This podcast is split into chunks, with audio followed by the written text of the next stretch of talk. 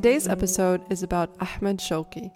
Ahmed Shawqi was a prolific Egyptian poet who is nicknamed the Prince of Poets of modern Arabic poetry and is known as a pioneer of Arabic poetic drama. Prominent singers such as Kulthum also admired and sang his poetry. To this day, his work is an inspiration to young Arab poets. Yalla, let's hear about his life in detail.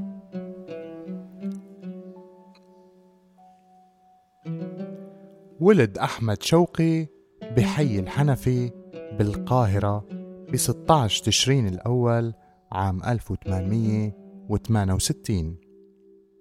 وكانت سته أمه بتشتغل شغالة بقصر الخديوي إسماعيل،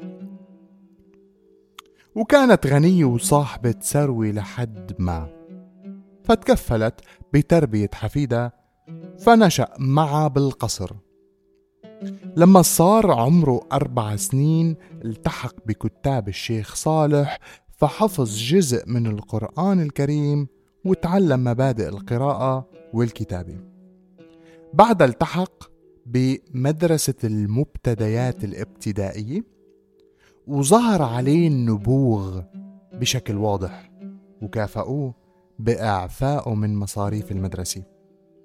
بهي الفترة كان عنده اندفاع قوي لقراءة الشعر وحفظه عن ظهر قلب، فصار الشعر يمشي على لسانه وهو كان بعده صغير. وهو بعمر 15 التحق بمدرسة الحقوق وانتسب لقسم الترجمة اللي كان حديث العهد، وبهي الفترة بلشت موهبته الشعرية تلفت نظره أستاذه الشيخ محمد البسيوني اللي شاف فيه مشروع شاعر كبير. بعد سافر لفرنسا على نفقة الخديوي توفيق، وبينت هالرحلة الدراسية الأولى ميول شوقي الفكرية والإبداعية، وخلالها اشترك شوقي مع زملائه مع زملاء البعثي بتكوين جمعية التقدم المصري اللي كانت وحدة من أشكال العمل الوطني ضد الاحتلال الإنجليزي، وهالشي خلق صداقة حميمة بينه وبين الزعيم الوطني مصطفى كامل، وهيك تفتحت عيونه على مشروع النهضة المصرية. طول فترة إقامته بأوروبا كان فيها بالجسد، بينما ظل قلبه معلق بالثقافة العربية وبالشعراء العرب وعلى راسهم الشاعر المتنبي. بس تأثره من قبل الثقافة الفرنسية كان غير محدود، وخاصة تأثره من قبل الشعراء الفرنسيين وبالأخص راسين ومولير. ومنلاحظ خلال فترة دراسة شوقي بفرنسا وبعد رجعته لمصر كمان إنه شعره كان بيتوجه بالمديح للخديوي إسماعيل اللي كانت سلطته مهددة من قبل الإنجليز، وبيعتقد النقاد إنه التزام أحمد شوقي بالمديح للأسرة الحاكمة بيرجع لعدة أسباب، منها إنه الخديوي هو ولي نعمته. السبب الثاني هو الأثر الديني اللي كان يوجه الشعراء على إنه الخلافة العثمانية هي خلافة إسلامية، وبالتالي لازم يدافع الشعراء عن هالخلافة. هالشي سبب بنفي الإنجليز الشاعر لإسبانيا عام 1917، وهنيك تفرغ للاطلاع على الأدب العربي والحضارة الأندلسية. بالإضافة لقدراته اللي تكونت من استخدام عدة لغات اللي خلته يطلع على الآداب الأوروبية، كان أحمد شوقي بهاي الفترة على علم بالأوضاع اللي عبتصير بمصر، وصار يشارك من خلال الشعر اهتمامه بالتحركات الشعبية والوطنية يلي بتسعى لتحرير عن بعد. وهون ظهر توجه تاني من شعره بعيدا عن المدح اللي التزم فيه قبل النفي. رجع أحمد شوقي من المنفى لمصر سنة 1920.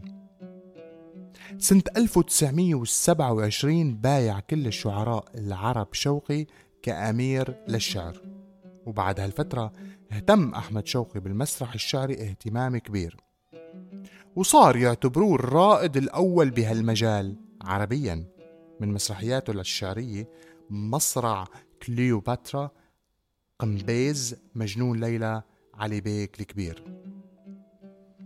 خصائص شعره لشوقي الريادي بالنهضة الأدبية والفنية والسياسية والاجتماعية والمسرحية اللي مرت فيها مصر. على صعيد الشعر منلاحظ إنه التجديد واضح من خلال معظم قصائده اللي نظمها، ومنلمس بروز هالنهضة بمراجعة ديوانه شوقيات.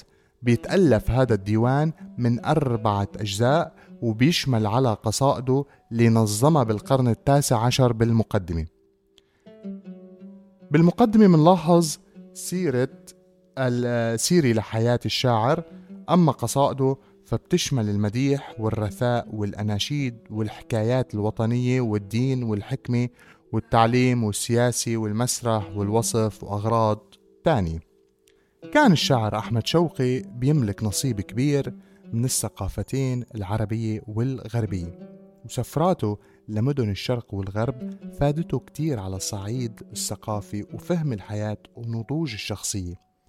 بيتميز أسلوب شوقي الشعري بالاعتناء بالإطار العام للقصيدة وتجميله ببعض الصور، ومنلاحظ كمان انعكاس أفكاره ومواقفه اللي أخدها من الأحداث السياسية والاجتماعية اللي صارت بهديك الفترة. عرف عنه المغالاة بتصوير الفواجع مع قلة العاطفة وقلة الحزن، وتميز أسلوبه كمان بتقليد الشعراء القدامى من العرب خصوصا بالحب والمغازلة، وتضمنت مواضيعه الفخر والخمرة والوصف وبلاغة بالإيجاز وقوة الإحساس وصدق بالعاطفة وعمق بالمشاعر. ومنلاحظ قديش خياله خصب وقديش مبدع وقديش عنده دقة بالطرح.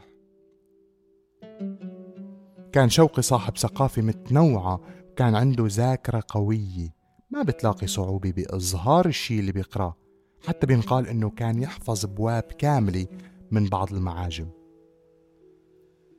كان مغروم بالتاريخ، وبتدل قصائده اللي ما بتخلى من إشارات تاريخية بيعرفها الدارسين للتاريخ طبعا. كان شوقي كمان صاحب حس لغوي ومرهف وفطرة موسيقية بارعة باختيار الألفاظ اللي بتتألف مع بعضها لتعمل النغم اللي بيثير الطرب وبيجذب الأسماع وتخلي شعره لحن صافي ورائع. كان ملم بالثقافة الفرنسية، وهالشي مكنه من الاطلاع على آدابها والنهل من فنونها والتأثر بشعرائها. نظم شوقي الشعر بكل أغراضه، من مديح ورساء ومغازلة ووصف وحكمة، وهذا رفعه لقمة الشعر العربي. أحمد شوقي له كتابات نثرية كمان كتبها مطلع حياته الأدبية، مثل عذراء الهند، لا دياس، ورقة الآس، وأسواق الذهب. جمع شوقي شعره الغنائي بديوان سماه الشوقيات. بعدين جمع الدكتور محمد السريوني الأشعار اللي ما ضم ديوانه وطبعها بديوان جديد وسماها بالشوقيات المجهولة. اشتهر شعر أحمد شوقي كشاعر يكتب عن الوجدان بكتير من المواضيع. منشوفه نظم الشعر بمديح النبي محمد، ونظم الشعر بالسياسي، وهالشي أدى لنفيه للأندلس بإسبانيا كما ذكرنا من قبل. نظم أحمد شوقي الشعر في حب مصر وبمشاكل العصر اللي كانت عايشة، مثل مشاكل الطلاب والجامعات. وفاته ضل شوقي محل تقدير من كل الناس، حتى فاجأوا الموت بتاريخ 14 تشرين الأول سنة 1932.